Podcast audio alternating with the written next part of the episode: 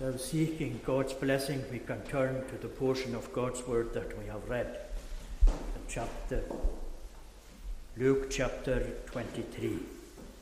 And we'll take uh, this evening for the words in verses 42 and 43.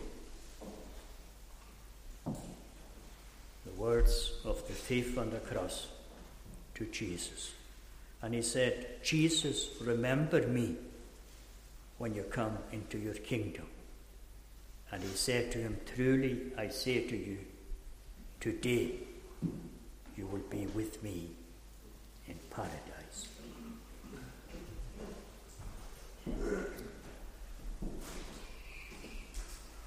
How wonderful the Word of God is when we see prophecies that were given in the Old Testament hundreds of years before and finding them being fulfilled in the New Testament and especially even in the chapter that we have. And we find Christ there crucified. And it says in the Old Testament that he made his grave with the wicked and with the rich man in his death. And here he is with one on either side of him, and both of them at some stage were railing on while they were on the cross, with the wicked, and then the rich man, Joseph of Arimathea, coming into the scene and taking down the body of Christ and putting it into his own tomb. And there are three things that Christ borrowed. Imagine the creator of all things. He borrowed while he was upon the earth, and this is one of them the tomb. It did not belong to him. And the ass that he came into Jerusalem on, it was also a borrowed ass. And where he had his last supper with, with the disciples, that was also a borrowed room. All, of course, done with the hand of God in mind. And on the cross, we find fulfillment of other words that were say, said in the Old Testament in the book of Psalms, Psalm 22, you will find them there. My God, my God, why have you forsaken me? And you will find in Zechariah chapter 13 that he was there going to open a fountain for sin and uncleanness. And here he was on the cross fulfilling that prophecy, and of course, the, the sword was going to go in him. But also, I find here what it will be like at the end. Because here on the right, we had a man that was saved, and we had on the left one that was not saved. And that's what it will be at the end. When the day of judgment will come, there will be a separation, and the sheep and the goats will be divided. And they will have two different ends, as everyone, I am sure, here knows. two robbers. One of the commentators was going quite far and he said there was three robbers. Of course, the one in the middle was not like the ones on either side of him, but what he was saying was this that he was robbing the grave of its victory. And that's exactly what he was doing. There was one, I think it was Bishop Ryle that had this. One was dying in sin, the way he came into the world. And there was one also who was dying into sin in these last hours after his conversion. He was dying into sin, and the other in the middle was dying for sin, for sinners. And it's a great question. Well, I, maybe I shouldn't even ask it. Where do we want to be ourselves at the second coming of Christ? Do you want to be saved? That thought ever crossed your mind? Do you want to be saved? Well, I feel quite confident in this that if the lost thief on the cross was able to come back another day, which is impossible, he would do his utmost that he would be found amongst the people of God. One prayed, one asked, one didn't. One didn't pray. Was quite happy to die as he was. And they were both, as far as I am able to understand, they were both the same distance from Christ. Seeing and hearing his sayings, these last seven sayings on the cross, and he didn't move him. Which example do you want to follow? I, I want to take four things out of this. First of all, what kind of man prayed? What kind of a man was it that prayed? And then, secondly, I find in these nine words in his prayer that there was repentance. And then we will have a look at the prayer itself and then we'll have a look at the answer. What kind of man prayed? Well, it tells me that he was a criminal, a malefactor. The Gaelic says, the Rochini. That was what was said about him. And yet, here he was praying does that not give anybody encouragement? A man that probably had never prayed before in his life. And here he was praying to Christ. A robber who was coming down when night would fall and would be robbing houses and going back up to the hills. And some of the commentators believe that he was even a murderer. But we will leave that to one side. He was a robber. And the people, you see, we mustn't judge where anybody is going. We don't know, only God knows.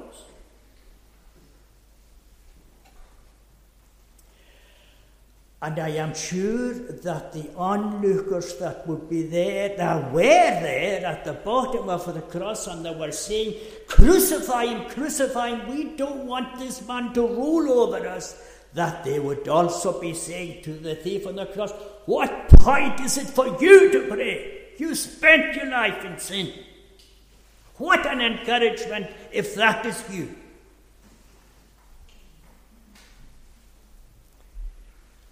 but he prayed. And we thank God that we believe that there are bedside conversions, 11th hour conversions in this world. See, we don't know. We don't know. We, we pray for people that God would come into their life, and who knows if He has answered that prayer at the 11th hour. Just think of this thief, robber. He was in the morning in the natural state that he came into this world, a lost sinner. dead, blind, deaf.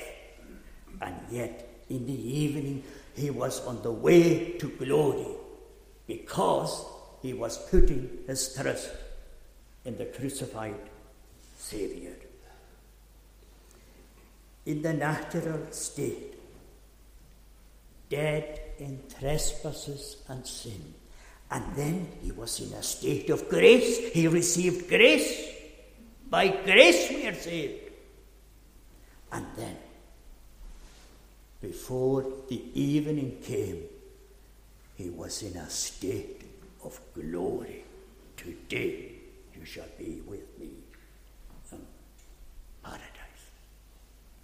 And we have to make sure who we are following and what are we doing. Everything is, God has done everything possible for us, provided a Saviour. And one sinner was saved here on the cross so that no one need presume when they will come to the end that they will be saved because one was lost as well. One was saved so that no one need to despair here tonight or anywhere, but only one, so that we would not presume. One of my favorite writers, Bishop Ryle, as you probably know, I quote him so often. He was preaching at a Loch Benair meeting in Liverpool, and there was plenty of these in years gone by. And he was urging people to make, make their calling and election sure, not to put it off to the last minute. And somebody at the back said, What about the thief on the cross? Bishop Ryle said to him, which one of them are you talking about? And the man realized that he was put in a corner, so he turned his back and walked away. You see, there was only one. Do you see yourself so bad as a person that has no hope that God would have mercy upon you? Well, look what happened here. Jesus Christ on the cross and he prayed to him. And we'll have a look at his prayer in a minute. He came to seek and to save the lost. He eats with sinners. He didn't come to call the righteous, but sinners to repentance. He wants to lift you as we have sung there. He wants to lift you out of the jungle and set you amongst princes princes of his own people. He wants to, you to put your foot upon a rock, and that rock is Christ. And I know that sometimes we, as the Lord's people, can be very shaky on that rock. But it is in, you cannot fall out of grace. It is immovable.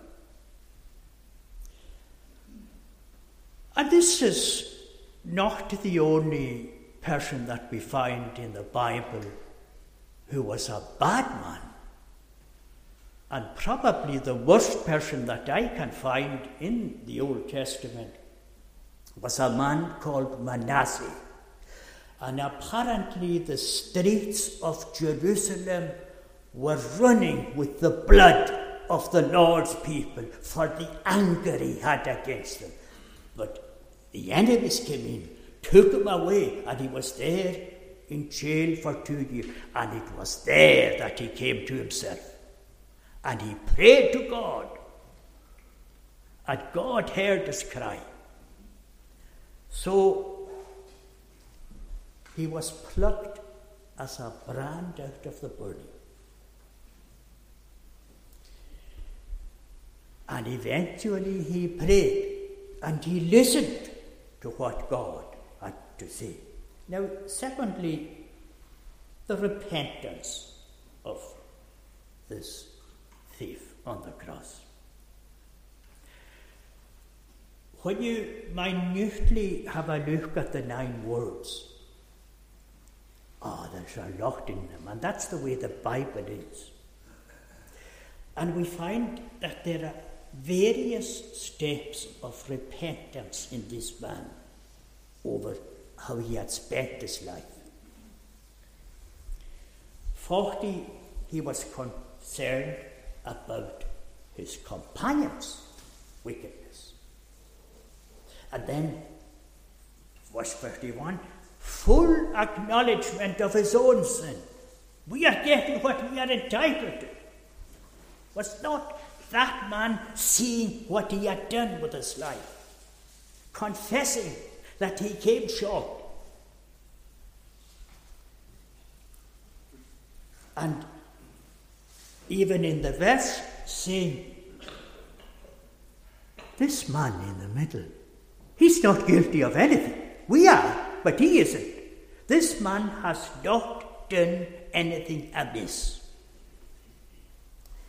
And he turned to Christ in faith and he called him Lord Jesus. We'll find in a minute his prayer. And in his humility, and in his pain, and in his agony, I'm talking about the thief that prayed just now, he didn't ask, Take me down from the agony that I am in. He didn't ask him that, but only save me, so that I will not go to hell, that I will go to paradise with you. What a transformation! And the Bible makes it quite plain that the two thieves railed on him at one stage. And various commentators try to figure out what happened to this thief. How did this extraordinary thing happen in his life? Well, I think it, the, the, the easy explanation is that it is all of God. God's work. Some people think it was the title that was over his head. This is the King of the Jews that was blessed to this man.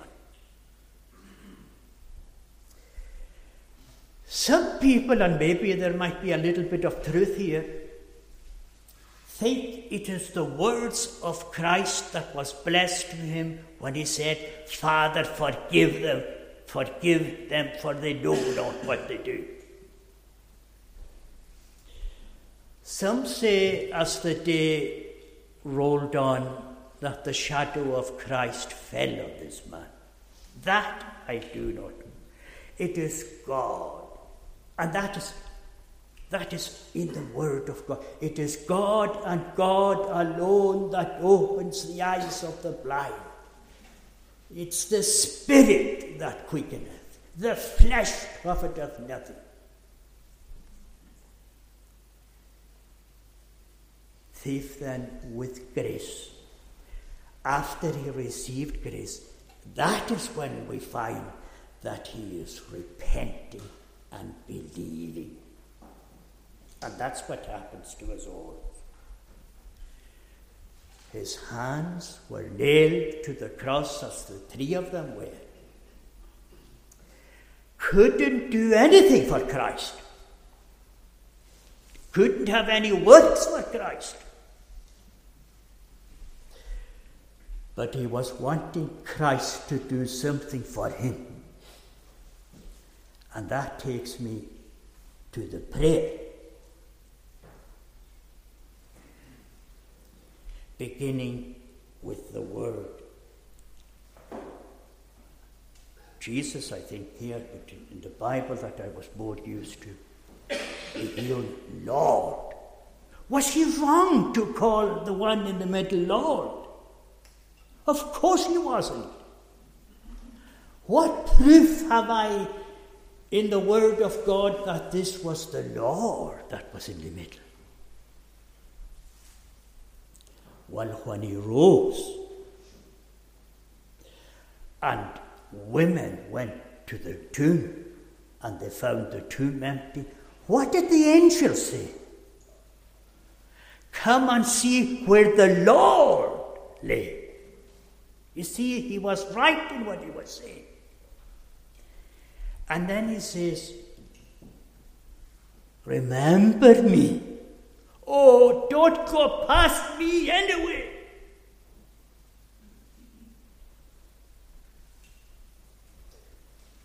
Was he entitled, entitled to be remembered? Am I entitled to be remembered? Are you entitled to remember? Is there anybody at all that is entitled? Of course we're not, as sinners. And when we minutely go to these words, we will find amazing things in them. Amazing things. Nine words. First of all, he saw that this Christ that was in the middle, notice, he noticed that he had a kingdom. See, the other one wasn't interested, but he said, Remember me when you come into your kingdom. Although he was dying on the cross, and although he was in pain, he knew that the one in the middle had a kingdom, and that that kingdom was in a better place than where the other thief would go. Indeed, a better place than this sin stricken world is. Glory. And maybe in our deadness, that we are losing sight of the great reward that lies ahead for the Lord's people. And he saw also that Christ would not keep the kingdom to himself, but that he would let into the kingdom all those that believed and repented.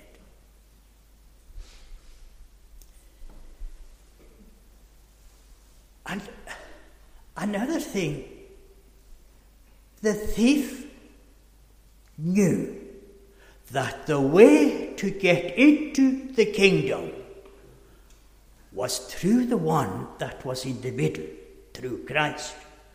Remember me when thou comest, see, when thou comest into thy kingdom.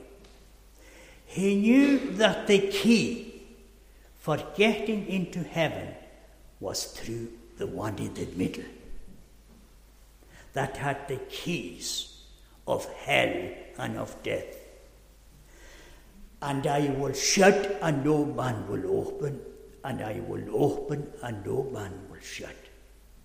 What an amazing faith this man had all of a sudden. And another thing that was quite open to this, to the eyes of this dying thief, was he knew that he had a soul and that it was a never dying soul.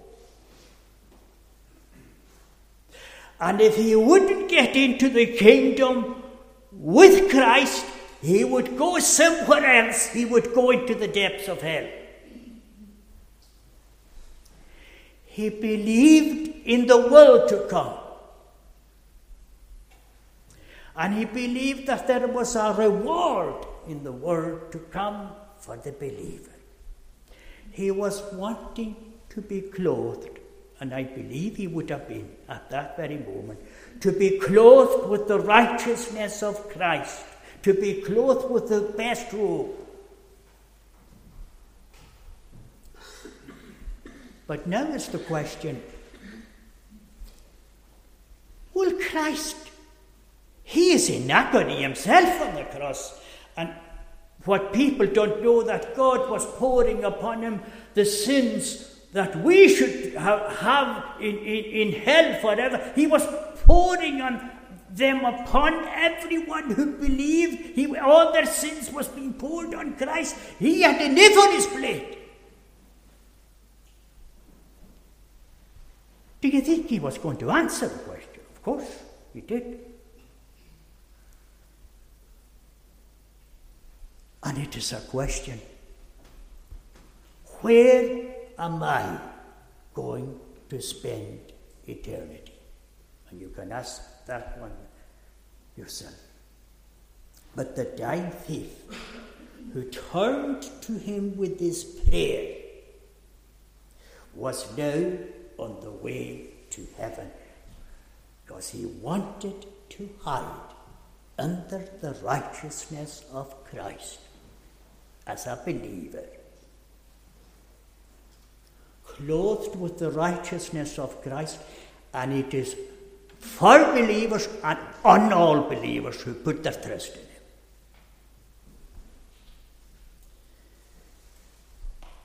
Well, when my time comes and when your time comes, whenever it will be, this year yet or in ten years' time, will we hear the words of Christ? Today, today you shall be with me in paradise. Now, the answer to the question Verily, or certainly, I say unto you. And when Christ says anything, it will be fulfilled. It will be, and it is full of promises for the Lord's people. And for those that are not the Lord's people, there's loads of promises there for them as well. And this answer here is one of the seven sayings of Christ on the cross. Today, you shall be with me in paradise. Many pe- people break their promises, but that's not Christ. I admit sometimes I break my own promises. Today, I, you will be with me in paradise. You see, there's no purgatory, as the Catholics believe. Today, the souls of believers at their death are made perfect in holiness and do immediately pass into glory. Bodies, being still united to Christ, doth wait in the grave till the day of the resurrection. Today you shall be with me in paradise. Two other occasions that word is used. When the Apostle Paul, when he was lifted up to the third heaven, up into paradise, and he heard things that couldn't be uttered. And he never spoke about it.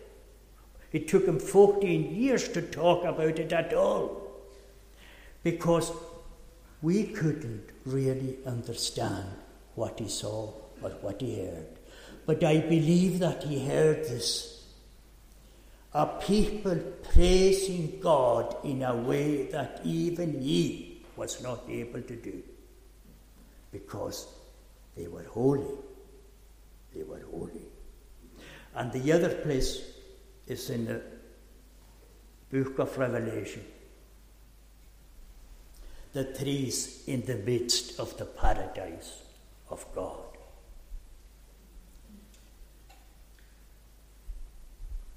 Well, isn't that a wonderful thing, this man now? On the way before he was on the way to hell. But now he is on the way to heaven. And what, what a pair. If they entered in together, it doesn't say that, but possibly it happened. That's the way it did happen. He, he put his trust in the crucified Saviour. You see, when we come to Christ, we have absolutely nothing to come to Christ with.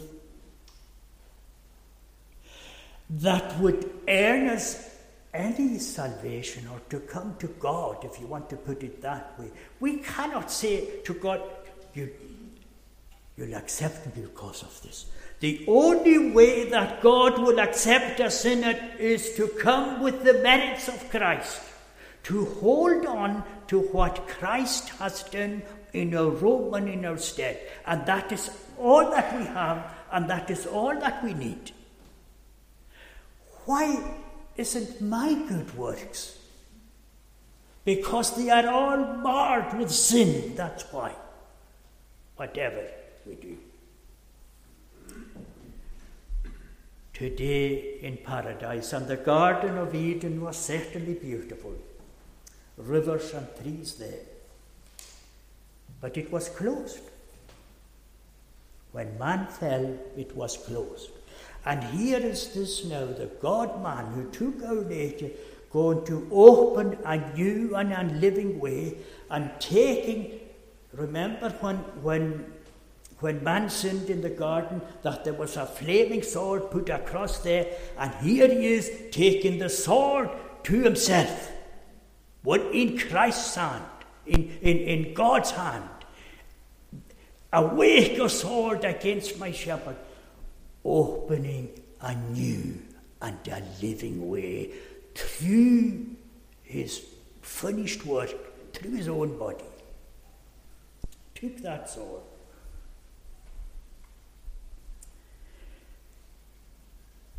And it's a great encouragement, certainly for me anyway, and I hope it is for you as well. For those of us who have lost loved ones in the Lord, while we are sorrowful down here upon the earth because they are no longer with us, they are rejoicing in heaven with Christ. And when we weep at their funerals, which is right that we should do that, they are safe and happy with Jesus in paradise.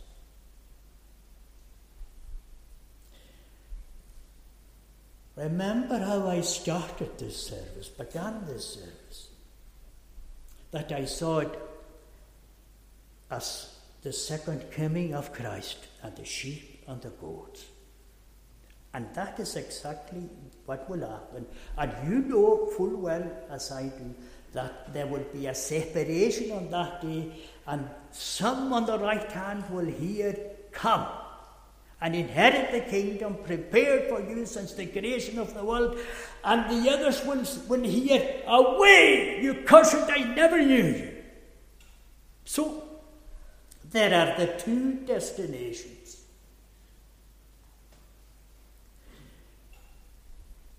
For we shall all appear before the judgment seat of Christ. And the devil will blind, that is his word, blind your eyes, as he did for me for many years. What does he do? Well, if we would only everything, know everything that he does, we would be ready for him. But this is something when when you are in a service, he will tell you, oh delay, there's plenty time, plenty time, plenty time for you. And he will try, especially the Lord's people, and he will try anybody that is showing any interest in Christ, they will, he will try to discourage them. And he will put a diversion and he'll, he'll make things that are of absolutely no use as something that we have to seek and to get hold of and to keep our eyes of Christ. To keep our eyes of Christ. He makes you put doubts into your mind. And it is not confined to those that are on the outside of Christ. He does it for those that are in Christ. He comes with doubts and you haven't started in the right way, you haven't repented. He will come with all these thoughts into your mind.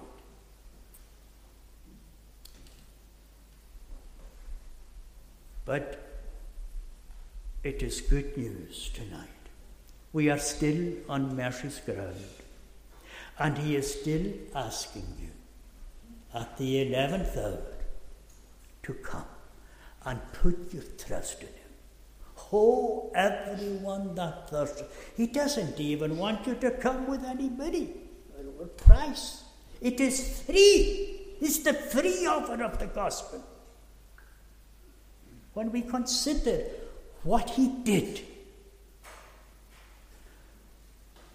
for this lost race of man, taking to himself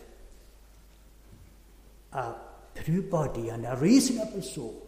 And we are fast approaching, and I'm going to bring this to an end because I'm quite tired. Taking this to an end, we're, we're approaching a time when this island and this nation will remember Christ. Oh, yeah. We are approaching a time when this nation will remember Christ, but only for two or three days, or maybe one day of the year. Remembering, and we, we have the Christ in the manger, and that is fine. No word about why he came, or what he did, or he's coming again. None of these things are mentioned. And he was in the manger because it was foreordained that he would go to the cross. It was God that put him to the cross. It wasn't the soldiers that did it. He did it willingly. He could have called for ten legions of angels from the Father. But he went through everything that he did so that there would be a way opened for sinners.